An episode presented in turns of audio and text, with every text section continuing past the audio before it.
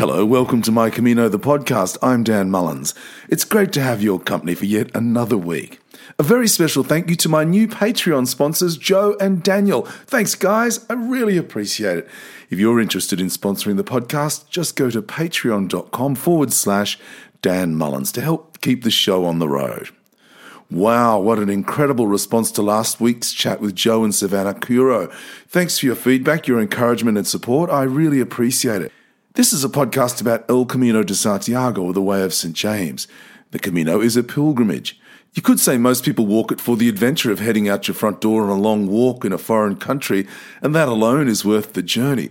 But as Savannah Curo told us last week, and this was a young person's perspective, there are a lot of people on the Camino hoping the pilgrimage helps them deal with some form of malaise. And it's in the freedom of simply walking day after day westward toward the horizon that we find time to contemplate and perhaps find a clarity to clear some of the storm clouds gathering above us. Some people will charge out early in the day to secure a bed in the town they've chosen for the night. Others, like Joe and Savannah last week, will go long and go slow. Some have all the latest and greatest gear, Others walk in tennis shoes. Some play music from boom boxes. Others prefer to listen to the crunching of the ground beneath their feet, the bird song, or the cowbells. You'll meet pilgrims who have walked from the UK, from Germany, the Netherlands. I met a Polish pilgrim who had walked from Krakow. You'll hear often, it's your Camino. Walk the pilgrimage as you choose, and rightly so. You haven't travelled halfway around the world to be told what to do. You need to find your balance and rhythm to make the most of the opportunity. And you almost owe it to yourself to make the most of the opportunity. If it is some sort of malaise that led you to the Camino, why not make the most of that time for change? I have two quotes from two former US presidents two weeks in a row. John F. Kennedy said, When written in Chinese, the word crisis is composed of two characters. One represents danger, and the other represents opportunity. There are plenty who walk the Camino for the pure joy of the environment. Indeed, some of the pictures out of that part of the world this week have been startling with the heat wave and the wildfires. So, what if you wanted your Camino to be completely off the scale?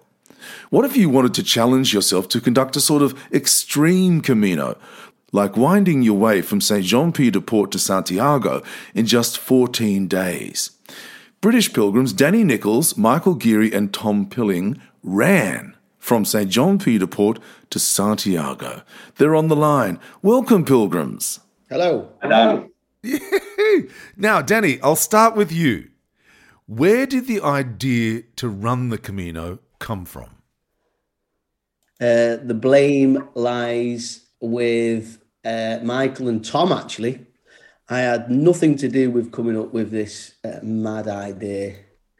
Uh, so yeah, yeah, I, am going to hand over to, to Tom and Michael to give you the uh, the background to this. Okay, so Tom, Michael, where did the idea to run the Camino come from? Uh, it actually came from probably back in 2019. I did a challenge to run from London to Paris, which was seven marathons in seven days, and Tom was my one man support crew. And uh, when we were driving back in the van, and we were driving home, he said, "I think we, sh- I, I need to do one now." Um, yeah. And Tom had previously walked the Camino twice, so he said, "Why don't we go run it?" And at the time, I thought, oh, "I don't know, it's a bit far. You know, is it possible?" And then we talked about it a little bit more, and then it kind of we wanted to do it probably 2020 or even 2021. Obviously, with the pandemic, we couldn't travel, so it got pushed back to, to this year. So yeah, that's uh, where it comes from. And like Dan said, I lay the blame with Tom. so Tom, let me ask you, what was the appeal of the Camino? You've if you walked it two times before you ran it, it must hold some allure for you. Yeah, I think um, anybody who's ever done it, they'll say how special it is, and everybody has their time on it, and they meet their their people, and it's just time for yourself, I suppose, and yeah, it was amazing. Yeah. So, Michael, I'll go back to you. You you talked about the fact that you've run from London to Paris. So, are all three of you super fit, long distance runners? Is it all part of your lives?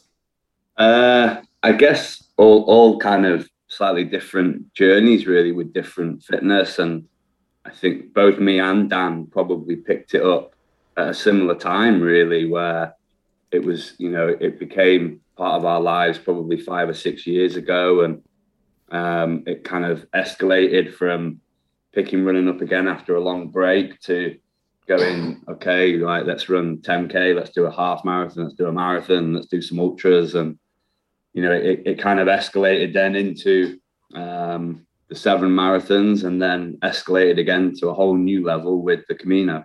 Yeah. So let me ask you this, Dan. What did other pilgrims make of you rushing past them? It's, it's, it's mixed emotions, isn't it? Well, mixed feelings when you go past people or where you stop for a minute to uh, eat because you because you're on your, your feet for 36 miles a day, 37 miles a day. We're, we're stopping and eating, and the first thing that people say to you is, "Well, where's your luggage?"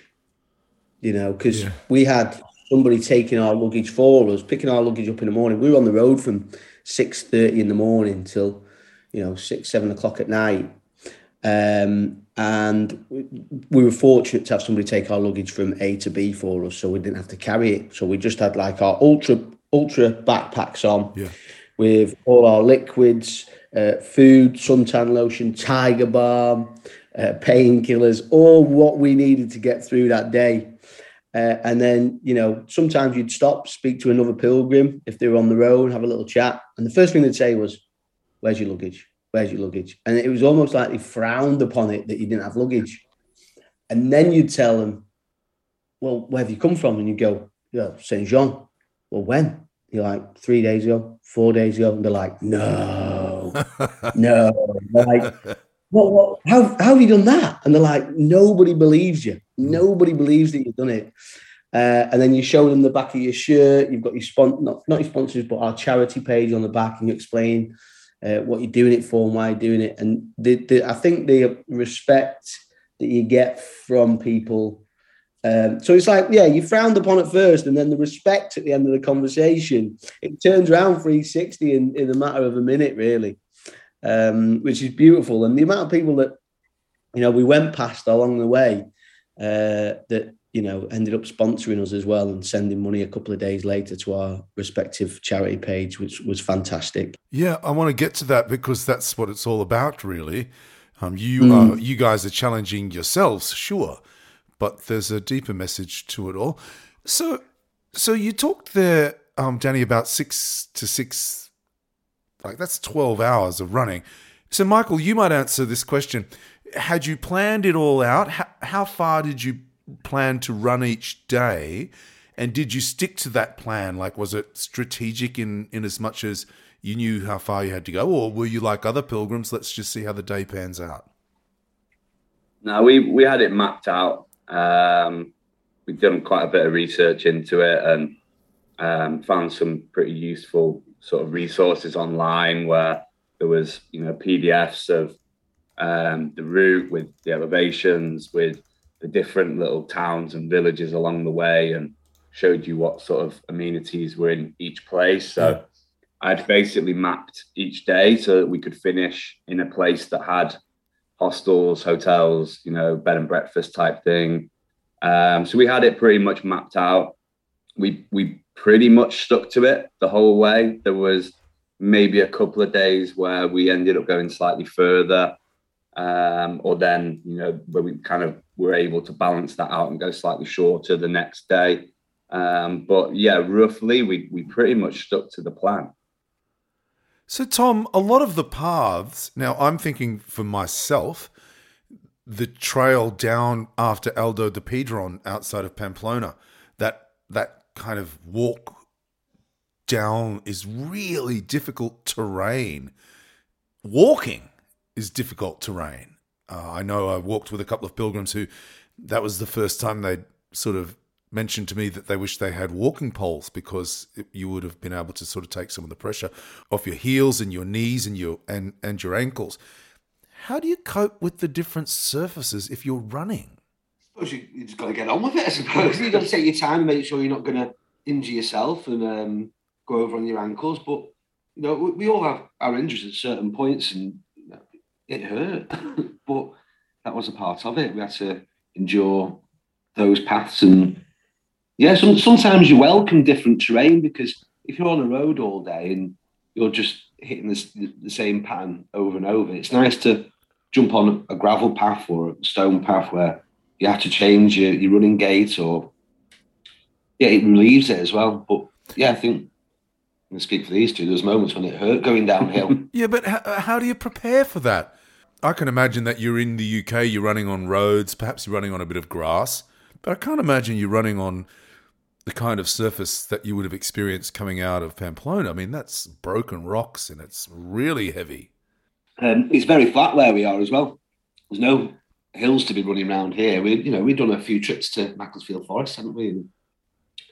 Uh, but yeah, we, I don't think you can prepare for it. We just had to be aware that it was going to be like that, and it'd be over, and then there'll be another bit of path yeah. further down the road. Yeah. What about shoes? What shoes did you wear, Danny? Uh, so I had two pairs of shoes. I had a pair of uh, uh, As, uh, well, two pairs of Asics trainers, but they were they were quite big soles, quite foamy. And the reason why I had two is because it takes 24, 48 hours for the foam to kind of go back to the place it originally was oh. uh, when you've been on your feet for so long. So yeah. I was just alternating each day. When you talked earlier about not taking your belongings with you, had a very small pack with you, you had a support crew then, clearly. Is that support crew also kind of like medical, Michael? Is it is it are they being able to strap your ankles and work on your your hamstrings and try to give you some respite? If you're running 12 hours a day, that's ridiculous. Yeah, it, it the, the support crew were, were mainly there for, for kind of, you know, like Dan said, to, to transport the rest of our luggage, so our kind of spare kit, spare shoes, you know, clothes, etc., from from one point to the to the next. Um, you know, most days they drop in sort of halfway through and meet us at lunch, and we could kind of, you know, like the first couple of days it was really wet, so we were able to chuck wet stuff in and, and grab some fresh stuff out of the car. But generally, that was kind of the the way it went. It was kind of they'd pick stuff up in the morning. We'd be long gone by the time they they got up and got into our room and took our stuff. Um, and and from a medical perspective, yeah, we put some demands on them to go and stock us up with, you know, ibuprofen or yeah um, tiger balm or you know blister plasters and things like that. But in terms of actual treatment, there was no. We didn't kind of take a, a physio with us or anything right. like that. I mean, yeah. kind of managed that ourselves, and we had foam rollers, and we attempted, especially the first few days, to do ice baths um, in the evening, which Danny made us endure. Um, and you know, we try and sort of stretch and foam roll, and yeah. Um, and that was it, really. Michael, tell me something. What did you find most challenging? Um, I think it. There's so many different factors that make this challenging. I think you know the, the pure distance itself is is obviously ridiculously challenging. We're talking you know 14 ultra marathons in a row. To do one ultra marathon is hard enough, but then you add to that the elevation you know, you look day one was like six and a half thousand yeah. feet of elevation. And then day two, you're thinking, oh, it's a bit flatter and it's still like three and a half, four thousand feet. So the elevation adds an extra level. I think the terrain you mentioned earlier makes it in places quite challenging and can make it quite slow to, to move. Um, I think for us as well, like the, you know, it, it's the sheer number of days. I think, you know, we, like I said, you know, I'd done seven days in a row before, but by the time we got to day seven, thinking, wow, we're only halfway through. So, you know, the sheer number of days to keep doing that makes it really challenging. And, you know, I think we all had different injuries at different points. I, I went through probably two or three days where I was genuinely close to to, to chucking the towel in and, and, I, and I thought I wasn't going to be able to do it. Um, so dealing with pain and, and dealing with injuries, but having to push through and keep going was yeah. uh, that was a big challenge. And I'll stay with you then, Michael. What what about? Do all three of you run every step? No, it was a, it was a combination of, of running and, and walking. We kind of agreed before we went out that we knew, you know, there's going to be some big steep climbs. And, mm-hmm. you know, even if you look at some of the most experienced, you know, even, you know, elite level ultra runners, you know, they don't run every step of the way, um, you know, because it's such a, a drain on energy that actually you can probably walk fairly quickly, pretty much the same speed uphill as you, as you can, you know, running or, or temp, you know, sort of jogging up a hill. You, you can probably take, you know, the same amount of speed and, and use less energy. And it, it gives your running muscles a break as well. Because you know, when you start walking, you're using different muscle groups. So we, we knew that we'd agreed that before we went out. Um, so anything that was flat and down, we tried to run. Anything that was up, you know, we we would walk up, and right. you know, that was kind of the plan. I'd say the first the first couple of miles each day uh, was so tough because you'd you'd you'd wake up in the morning and that's what I found the toughest each morning. Uh, getting out of bed, your whole body aching. You'd not slept because you you. I found my my hips were just pounding. My ankle, one of my ankles had swollen up. Uh, blister, I had twelve blisters at one point. Uh, and in the morning, I just wanted out. I just wanted. I didn't want to carry on anymore. And I looked at the other two. Um, and I just thought, well, if they're going to do it, I've got to do it. Um, obviously, there's there's the the funds that are there as well, so that, that keeps you going. But for that first couple of miles each day, you're walking and just finding your rhythm. And then you're kind of like combating with the pain and you're trying to talk yourself to get through the pain. Like I was arguing with my blisters. I'm not going to let you stop me. I'm not going to let you stop me.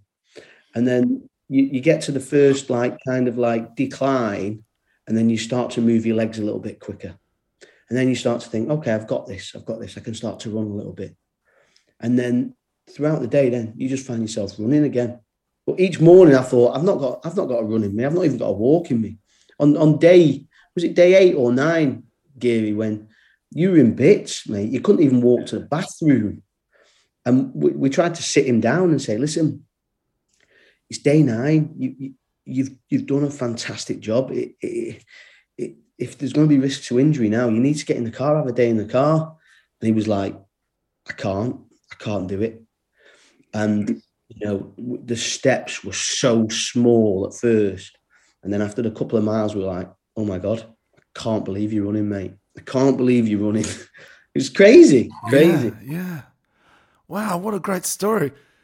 Danny, I'll stay with you if I thought I liked the idea of a running Camino, uh, what sort of training regime would I need to reach before I go?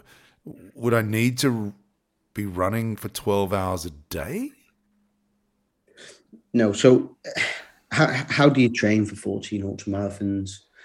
Uh, and the answer is you, you can't. You know, I am a, a bit of an ultra runner and I've trained for ultra runs and they do say, and as part of my training plan, about a month before an event. So I've done like a 50 mile ultra run. And what they do say is that you probably want to uh, get around about 80% of your target, but split over two runs over two days. So I did one weekend before my, my 50 miler, I did a 20 miler on a Saturday, 20 miler on a Sunday. Uh, and that's training for a one day ultra. They also say, again, this is in the running community, that once you've done an ultra, you need at least two to four weeks to recover. We were getting up the next day and doing another ultra run for 14 days, which is again, it's every time every time I look back on this, I didn't realize before we did it, but now when I look back on it, it's pretty ridiculous what we did. Yeah there's I don't think there's very many people that have done such a ridiculous thing. So therefore, I don't think there is a way of properly training for it. Yeah, yeah. If I'm on the Camino, I walk about between three and a half to four kilometers an hour. Oh, how fast are you guys running? Probably not. Probably not much quicker. Um, I, I, th- I think we were. I think if you think about it, we were we were stopping every six miles, weren't we? Yeah. or uh, you know, you've got. It's all about fueling as well. Yeah. So it's all about making sure your energy levels were there, which I think we had at the end of each day because I think we did fuel right. What was what our struggle was uh, our our legs, weren't they? they? They were they were they were the problems. So yeah, I don't know what speed. Maybe about six kilometers an hour, six point five. Yeah. Yeah. I don't. I, I struggle with kilometers. Um, Right. I feel in minutes per mile, but right. I think if you're talking minutes per mile, I'd say over the you know over the course of the two weeks that we we probably would average our, our sort of running pace was you know really easy running pace. Obviously, you've got to keep what you can Sure. in the tank. We, we're probably running 10, 11 minute miles. Oh, okay. All right. Right. That's still pretty quick. But not you know so not not quick. You know we're Yeah. kind of you know, Yeah. going as but steady. You know Yeah. slow and steady and. Yeah. that was part of the training as well. That and that was that was a I think for both me and Dan was was a bit of an adaptation to to training to go like I'm not training for a marathon where I'm pushing you know race pace or or anything. It was like let's just go slow and steady and and train slow and steady to get used to it and. I think kind of we both benefited from Tom's experience of walking it before and um, you know, Tom was kind of saying to us, look, it's just slow and steady. Like it's, you know, part of your training needs to be time on your feet, you know, so going for big walks. So some days I'd go for a, a 10 mile run, but then I'd go out for a two hour walk straight after it. Right. Uh, you get in kind of three, four hours out on your feet. Yeah, yeah.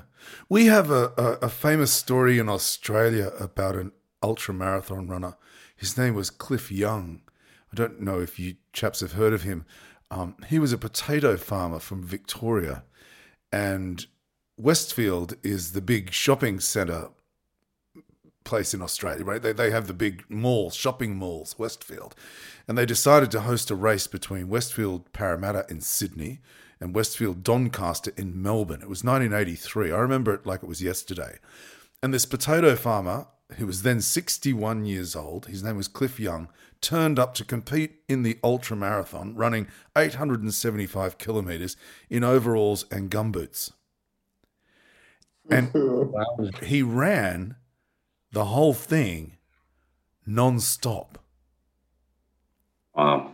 right Yeah. so everyone became aware of this fellow after about day two and the whole country was glued to their televisions. This guy is running in overalls and gumboots overnight.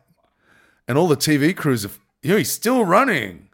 You know it's on the next night on the news everyone's in front of the tv is this guy still running? Mm-hmm. And he won the race, I think, by ten hours in the end or something. But he had this, in- Wow. he- he- yeah, and he he he ran. I think I I still remember it now. He ran four miles an hour. Yeah, Yeah. So he's doing like 15 minute miles yeah, yeah, yeah. Yeah. So that all those years in ago, boots. yeah, in in gumboots, exactly. So Tom, let me go That's back to you. crazy. It's no, no, it's insane. It's insane. It's mm. it's a classic Australian story. There's been movies about him and all sorts of stuff. Tom, I spoke earlier about the Camino's reputation for providing an, an opportunity for pilgrims to do a bit of soul searching, you know. And you'd be aware of that reputation. I'm sure you walked it twice yourself before. Did you experience the same sort of energy or transformation? Did you even have time to to kind of pause and, and smell the roses?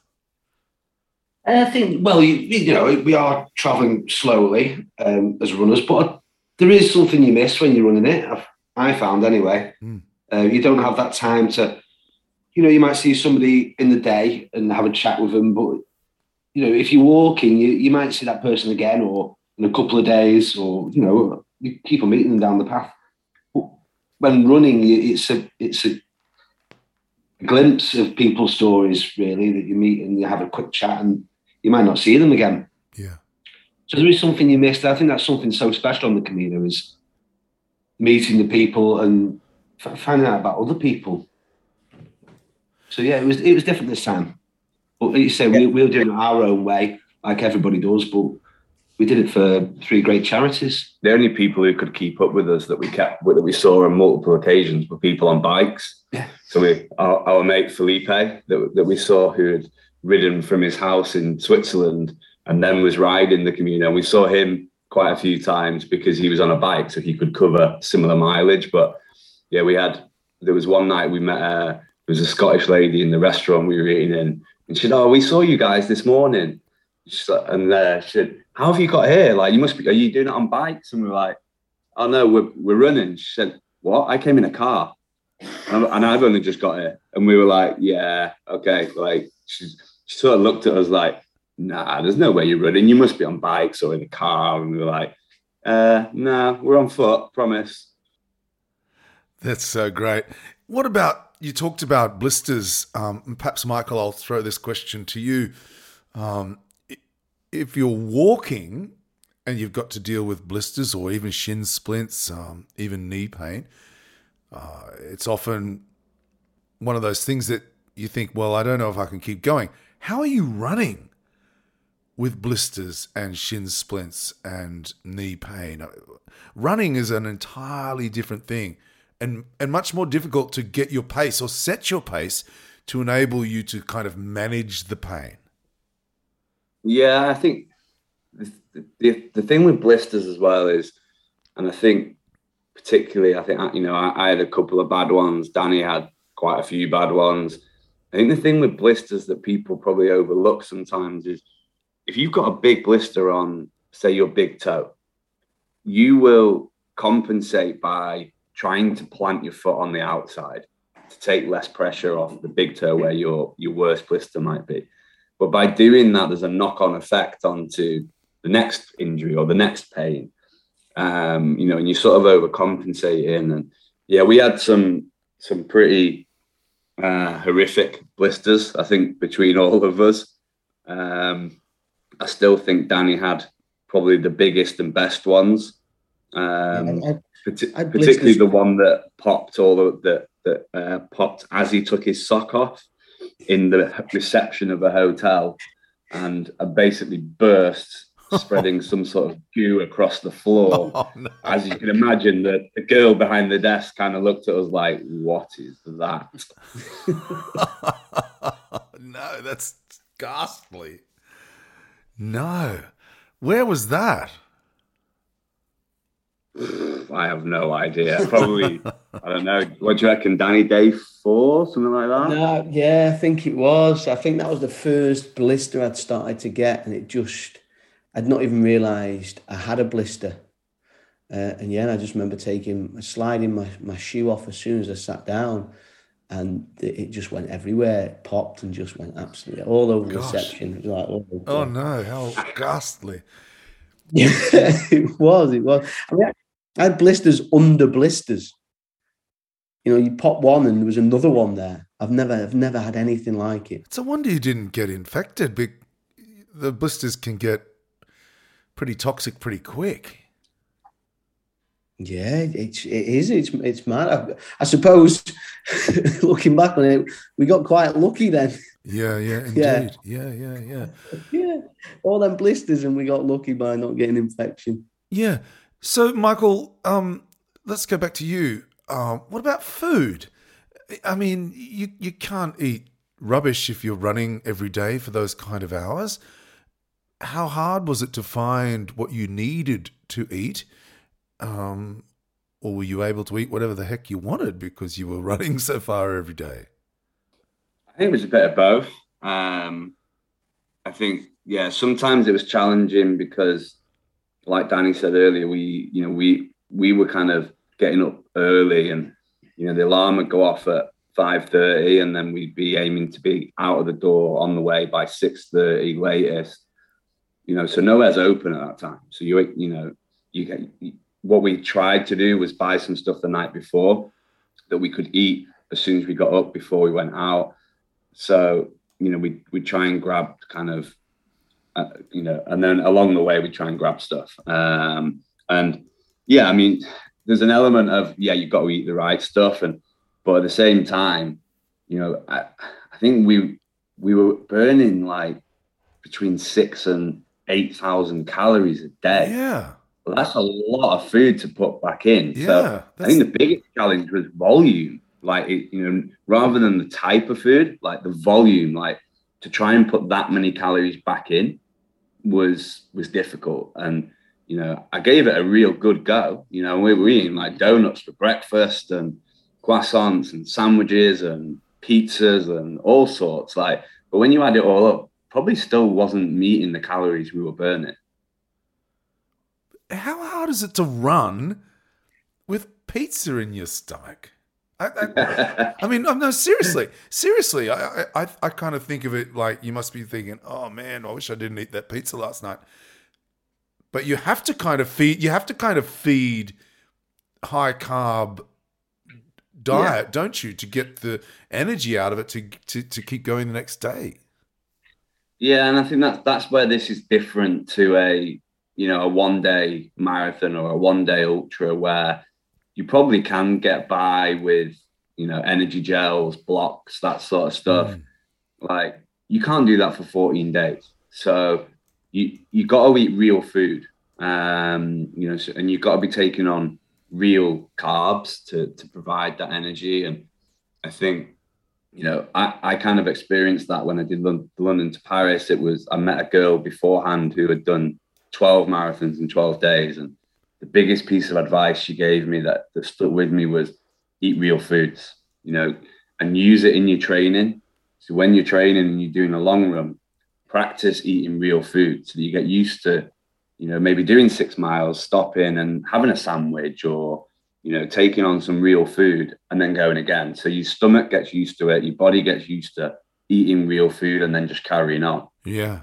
Um, you know, and, and to be fair, I think sometimes we'd stop for lunch and it wouldn't even touch the sides. So we just and then we just carry on. Yeah. Yeah, that's really interesting. So, Danny, you reached out to me to tell this story, and I was fascinated, to be honest. Um, but I want to know now about the charity. How much money did you make? What was the motivation for the charity aspect of the journey? And how did that come up in the conversation between the three of you? Um, well, yeah, so from a charity perspective, I, I, mean, I'll talk about mine, let Michael and Tom talk about uh, their respective charities and why they do what they do. But I've been fundraising for a charity called murdered abroad since 2018. Um, so I lost a friend of mine. He was uh, shot and killed in Berlin uh, in 2015, September 2015. And then in 2018, I reached out to this particular charity, Murdered Abroad, who help families that have lost people abroad, basically. And they invited me down to a, a, a day that they get everybody together. And uh, I sat there in the room and I, I, I, said to myself that day, I'm going to try and raise as much money for this charity as possible. Um, so, you know, I went out and did um, a marathon, uh, then did a, another multi day event. And, and, every time you have to go one bigger, basically. Yeah. Uh, and then uh, Gary reached out to me after speaking to a pal of mine uh, and uh, said that he was doing this event. And I was like, well, this fits perfect for me because I want to raise some money for, for, for Murdered Abroad again. Murdered Abroad? You mean there's a charity that offers support because it happens so often? Uh, you'd be surprised. Uh, you know, I sat there in a room with uh, nine families in in Goodness. Cardiff in 2018. Nine families um, some quite recent, some murders had taken place 15 years before, and they're still going through court cases and investigations, uh, trying to get to the bottom of what what happened.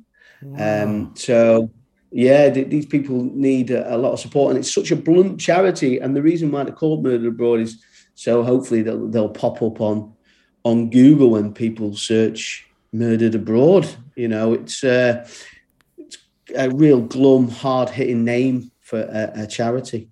Wow. Uh, so, uh, yeah, yeah. Michael, tell us about your charity. Yeah, so I actually work for a charity. Um, so I'm head of a charity called City in the Community, um, which is Manchester City Football Club's official charity. Wow. Um, so obviously, I, I wanted to, you know, raise some money for, for the charity I work for, as, as well as the other two amazing charities that, that Dan and Tom chose, and specifically the money that that's been raised for City in the Community's going into a program we developed about two years ago called City Thrive, which is all about um, supporting the mental health of young people in Manchester. Tell me about Manchester. I, am intrigued. Uh, it's always been the the north of England has been, and I'm a rugby league fan, so I know about the how rugby league is perceived in in northern UK. It's a tough place. It's it's it's a the, the people up there are battlers. They've they've survived. Is there still that kind of toughness or is there a softening why are you talking about a charity that needs to support people in a in a in a community that's always been pretty resilient pretty strong pretty tough yeah i think you know i'd say yeah there probably is an element of, of resilience and toughness i think that probably stems back to you know the history of, of manchester as a industrial town and, and city. But um, you know that like any cities, you know, it's the same in, in London. It's the same in you know a lot of major cities around the world, and you know even uh, we have a, um, a sort of sister club in in Melbourne, Melbourne City, and they have a community scheme, and it's the same there. You know, these are quite affluent cities with you know big property developments and things, but you know it's the stuff that you don't see. Um, you know, and Manchester, like any other city, has very affluent areas and you know a thriving city centre, but it also has some of the most deprived areas in the whole country.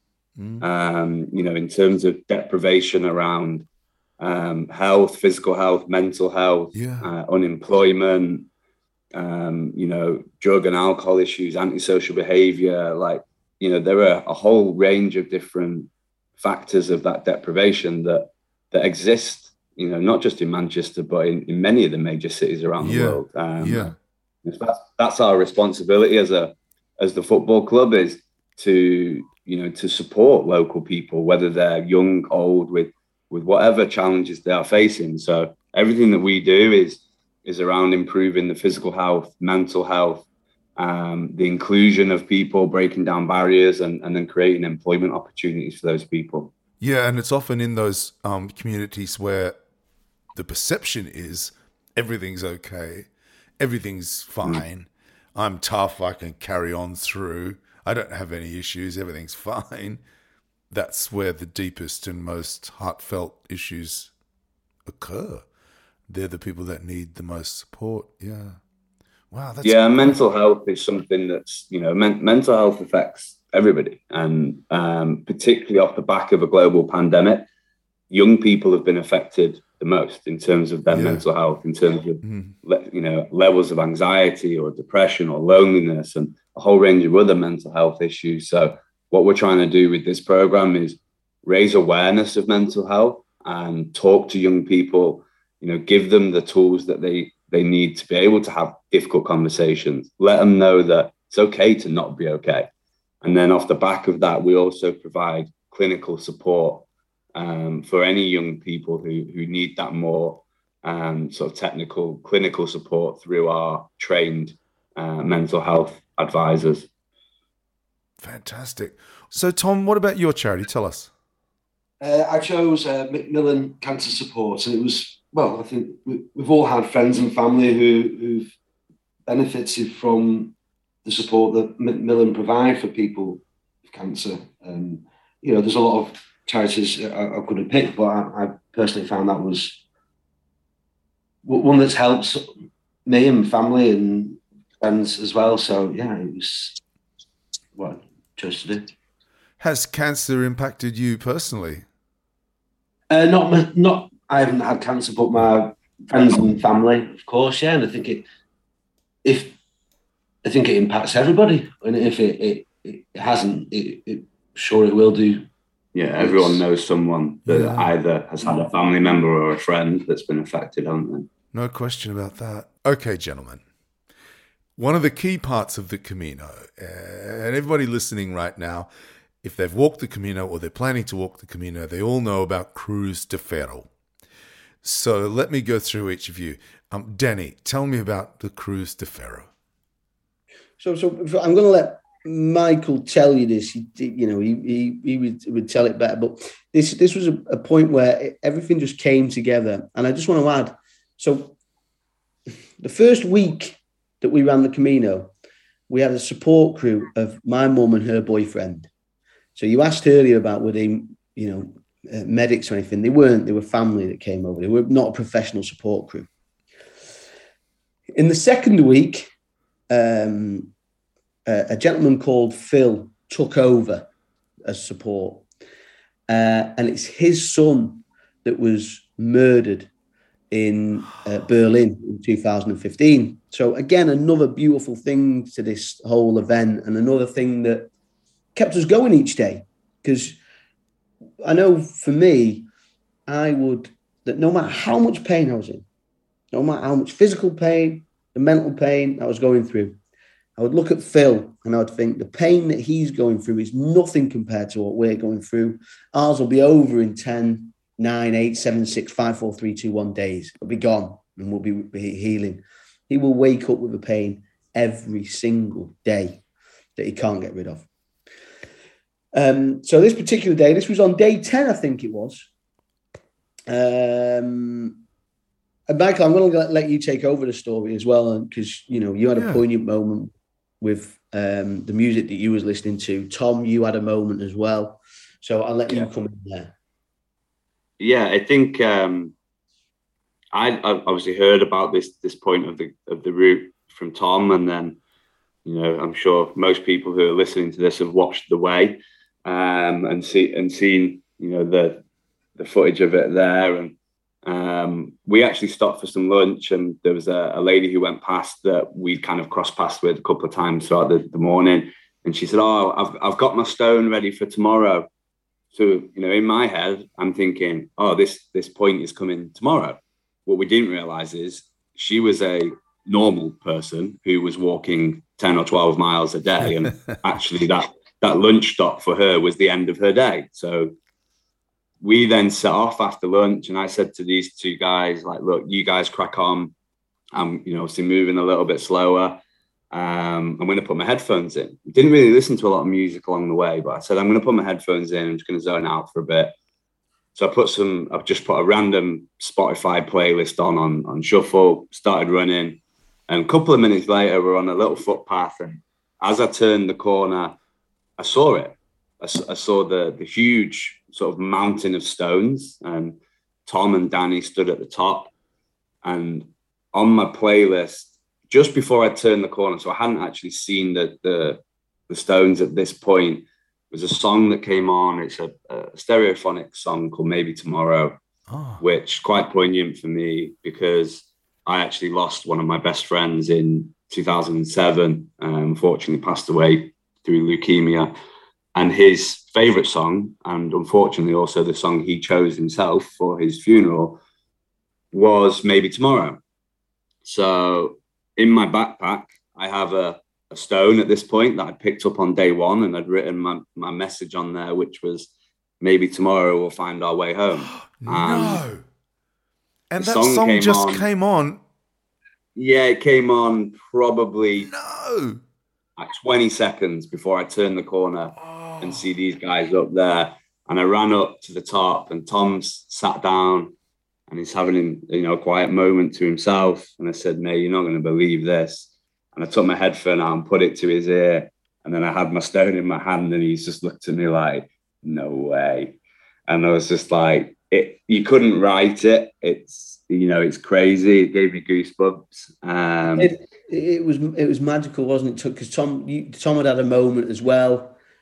Uh, I'd got emotional at that particular point, and as you'd rocked up as well, we we hadn't planned on stopping here at this particular point. We didn't know we were all going to be stopping, and then and as we were all having this moment, Phil, Luke's dad, drove up at that exact moment. So it's everything just came together at this one moment It, it was unbelievable.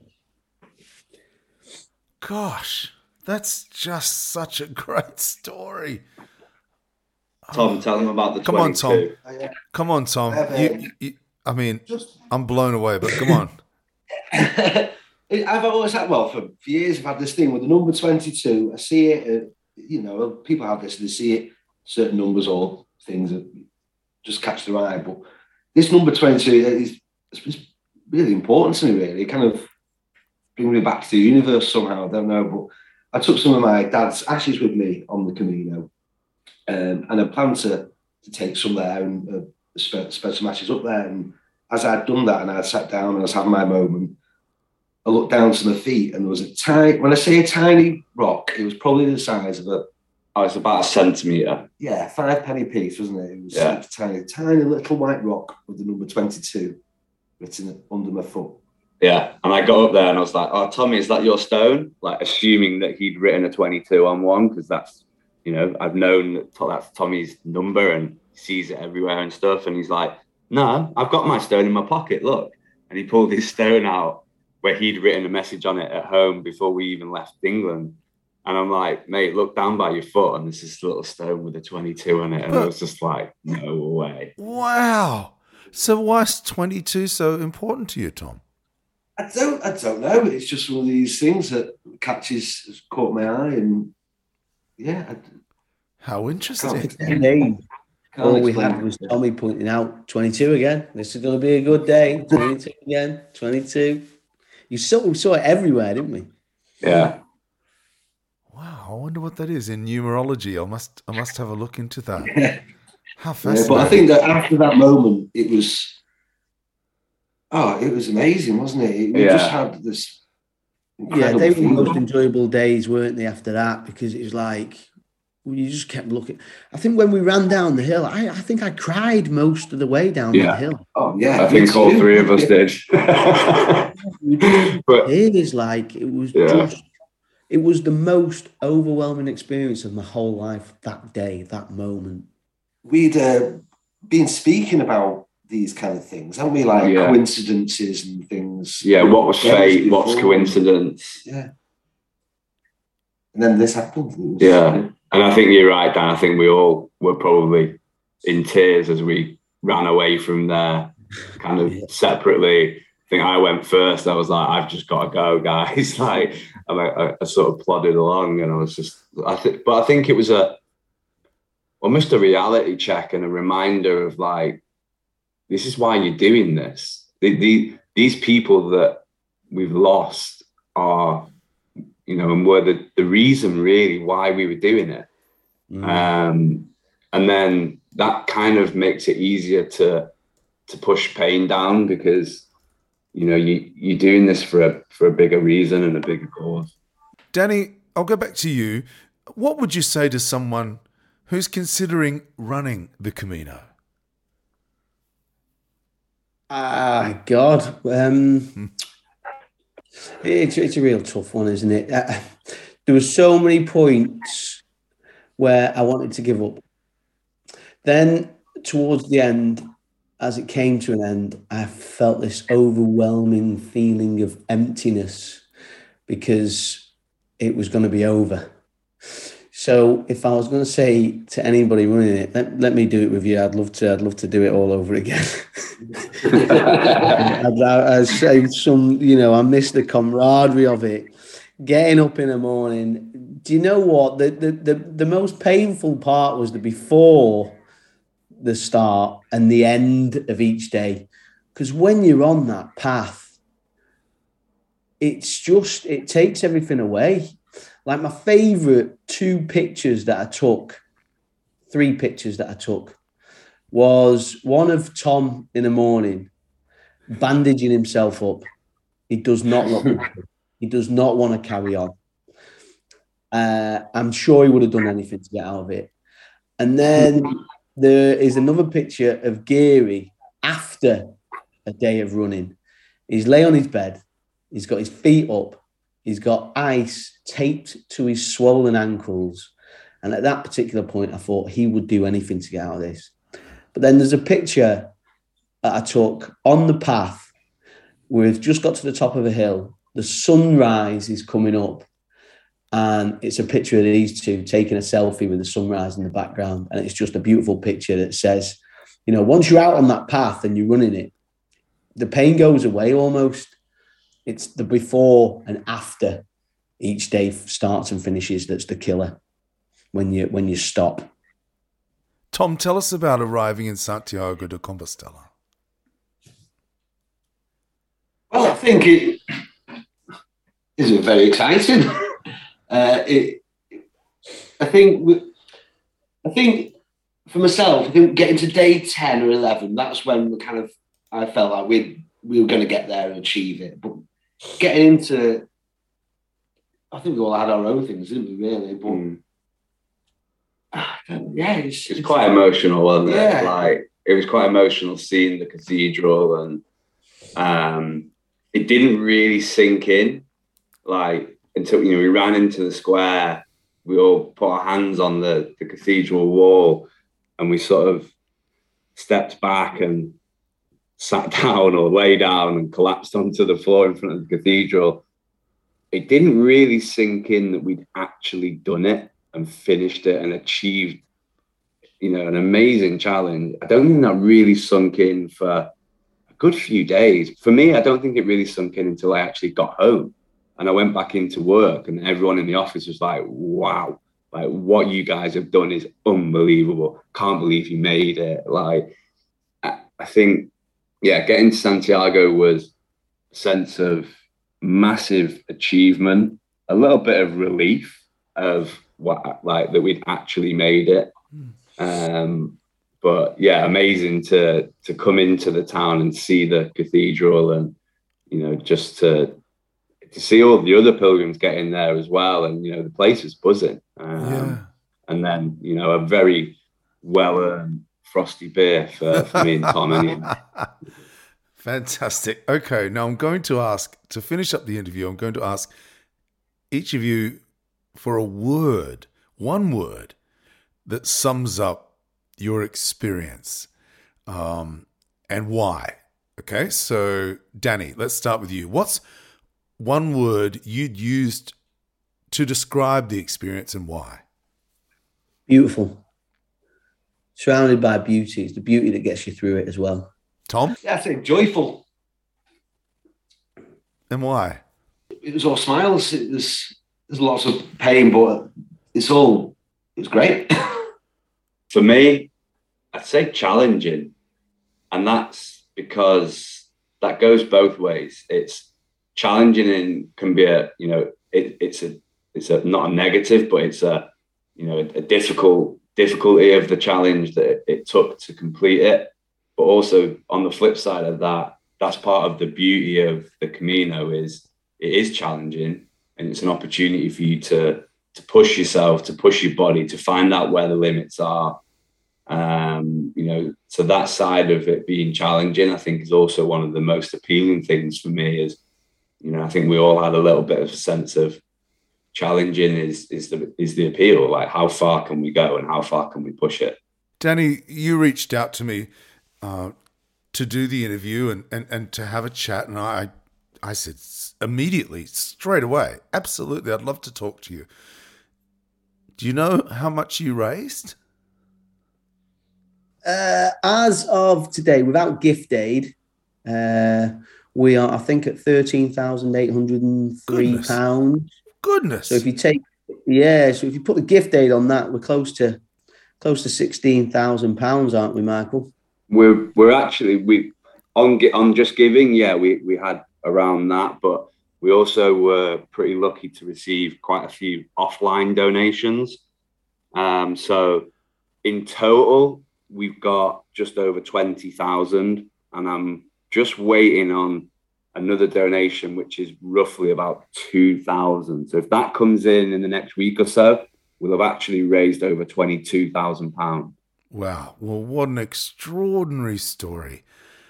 It's a it's a unique story. Three friends who decided to take on an amazing challenge uh, to to run alongside one another And I can imagine it wasn't easy by any stretch of the imagination. It was incredibly difficult, in fact, but a pilgrimage of an entirely different form. And I've spoken to literally almost 300 people here. Um, you're the first that I've spoke to who has run the Camino.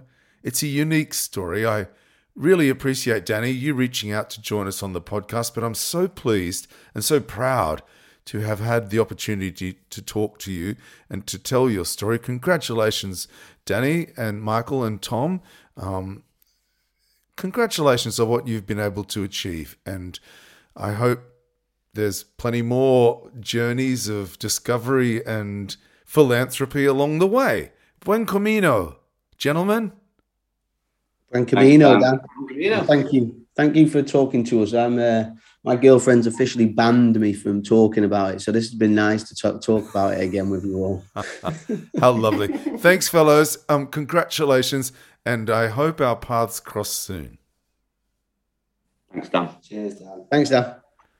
Buen Camino. My guests this week, Danny Nichols and Michael Geary, and Tom Pilling, who ran the Camino from St. Jean Pied de Port to Santiago de Compostela in 14 days. I began by saying we almost owe it to ourselves to make the most of the opportunities presented by pilgrimage, whether you were running or walking. If it is some sort of malaise that led you to the Camino, why not take the most of the chance for change? The former US President John F. Kennedy said, when written in Chinese, the word crisis is comprised of two characters. One represents danger, the other represents opportunity. So make the most of all your opportunities. Our thoughts, especially to our family and friends in Spain and France in the wake of the heat wave and wildfires. We're thinking of you and praying for you. And a special thank you to Joe and Daniel, who signed up as Patreon sponsors this week. You can sponsor me too. Keep the podcast alive via patreon.com forward slash Dan Mullins. Thanks for your company as always. I'm off for a run. Until next week, buen camino.